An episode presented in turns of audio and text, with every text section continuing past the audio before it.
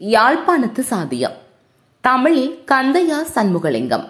இலங்கையின் வடபகுதியில் ஆயிரத்தி தொள்ளாயிரத்து அறுபத்தி எட்டாம் ஆண்டில் ஏற்பட்ட ஆலய பிரவேச நெருக்கடி பகுதி ஒன்று. ஆங்கிலம் மூலம் பிரையன் பவன் பேர்ஜர்.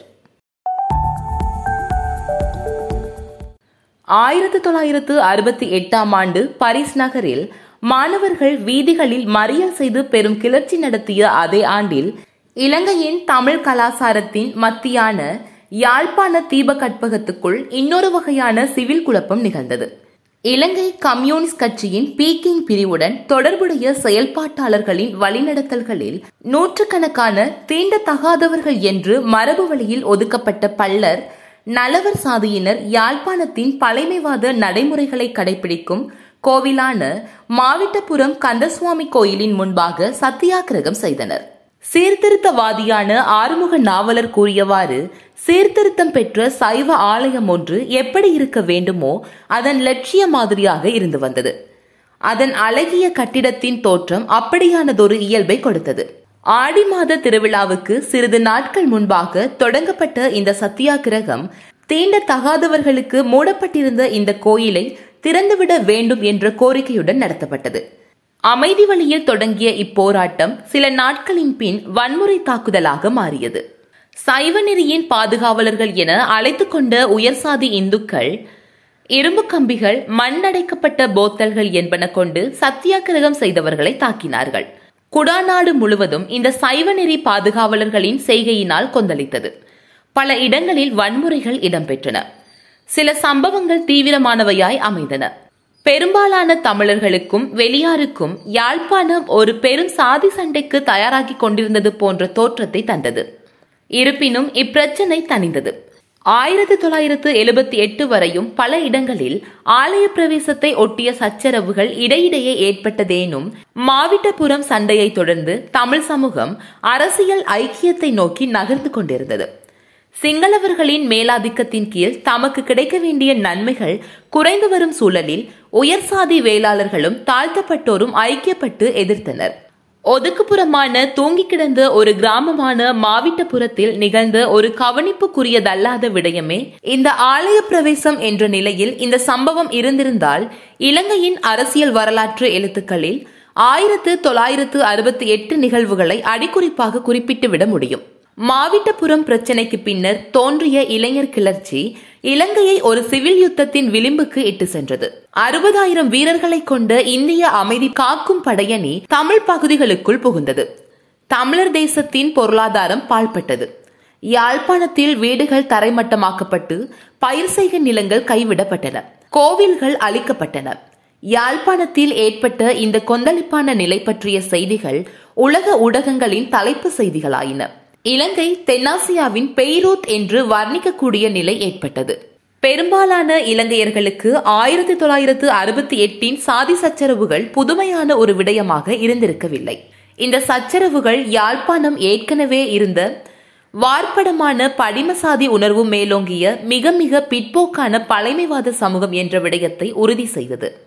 ஆயிரத்தி தொள்ளாயிரத்து அறுபதுகளில் தமிழ்மொழி உணர்வும் தமிழர் அடையாள உணர்வும் வளர்ச்சியுற்ற போதும் தென்னிந்தியாவில் தோன்றிய தமிழ் பிரிவினைவாத இயக்கம் யாழ்ப்பாணத்தில் செல்வாக்கு பெறவில்லை. பிராமண எதிர்ப்பையும் சமத்துவ கருத்துக்களையும் பிரதான அம்சமாக கொண்ட தமிழகத்தின் இப்பிரிவினைவாதம் யாழ்ப்பாணத்தில் எவ்வித சலனத்தையும் உண்டாக்கவில்லை. இதற்கான காரணம் தென்னிந்தியாவை போன்று யாழ்ப்பாணத்தில் பிராமணர் பொருளாதார ஆதிக்கத்தில் இருக்கவில்லை. யாழ்ப்பாணத்து பிராமணர்கள் வேளாண்மை தொழில் செய்வோராக வேளாளர்களின் கோயில்களில் சேவை செய்வோராகவே இருந்தனர். வேளாளர்கள் சடங்கியல் சார் விடயங்களில் பிராமணர்களை பணிந்து ஒழுகுபவராயினும் உலகியல் நிலையில் பிராமணர்களின் எஜமான் வேளாளர்களே யாவர்.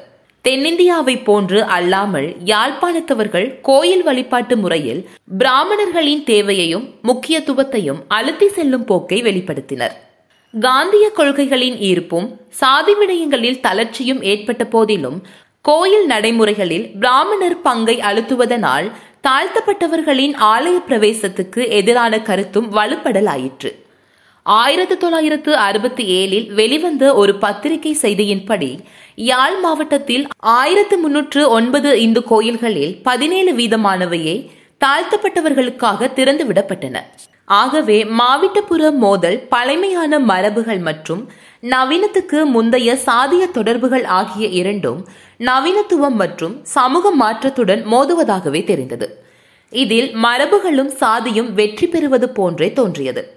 மேற்குறித்த விளக்கம் ஒரு புறம் இருக்க தமிழ் பிரிவினைவாதத்துக்கும் மாவிட்டபுரம் கோவிலுக்கும் ஒரு தொடர்பும் உள்ளது.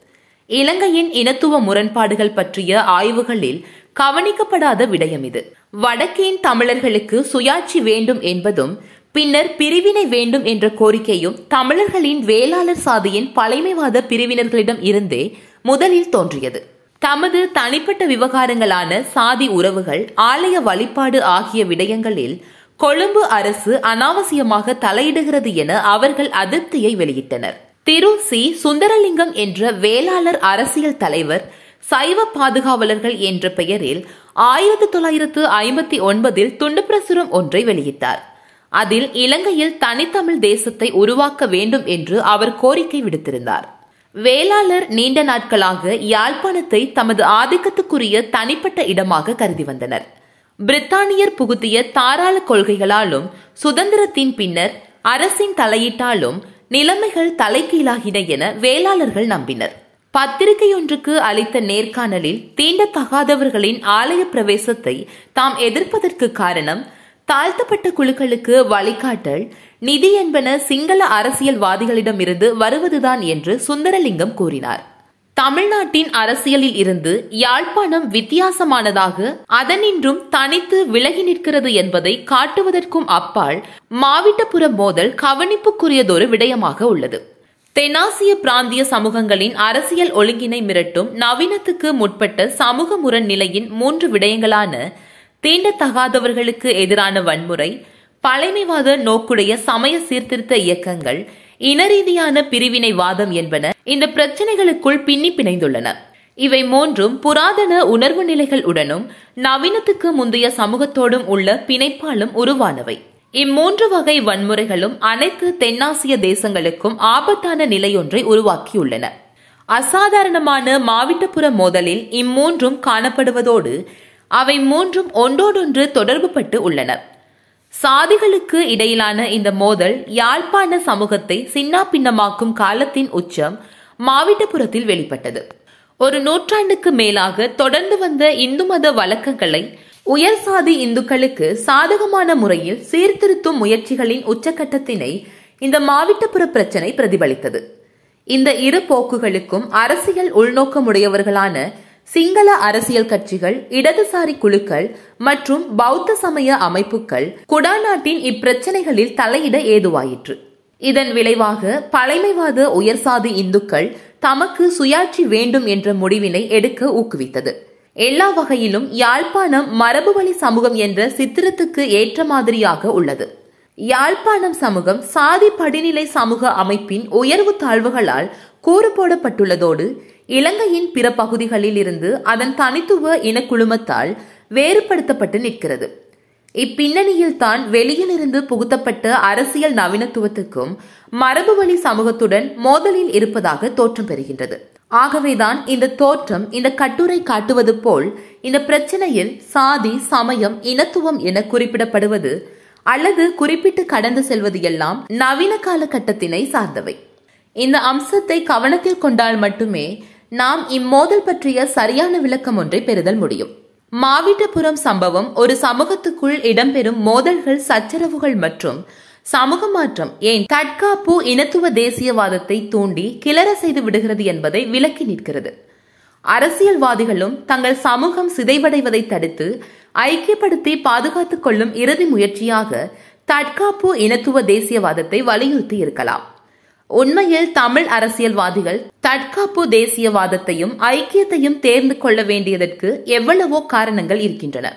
அதில் குறிப்பாக சிங்கள மேலாதிக்கம் உள்ள நாட்டினுள் தமிழரின் தொழில் வாய்ப்புகளும் கல்வி வாய்ப்புகளும் சடுதியாக வீழ்ச்சியுற்றன சாதிகளுக்கு இடையிலான நெருக்கடி மேலும் மோசமடைந்த போது தமிழ் அரசியல் கட்சியான தமிழரசு கட்சி யாழ்ப்பாணத்துக்கு வெளியே உள்ள காரணிகளால் மக்களின் கவனத்தை திருப்புவதிலும் தமிழ் மக்களை அரசியல் ரீதியில் ஐக்கியப்படுத்தக்கூடிய பிரச்சனைகளிலும் அக்கட்சி கவனம் செலுத்தியது. மாவிட்டபுரம் பிரச்சனையில் கட்சி ஏதாவது ஒரு பக்கத்தின் சார்பாக நின்றிருந்தால் அல்லது குரல் கொடுத்திருந்தால் அதன் ஆதரவு தளம் சரிந்திருக்கும்.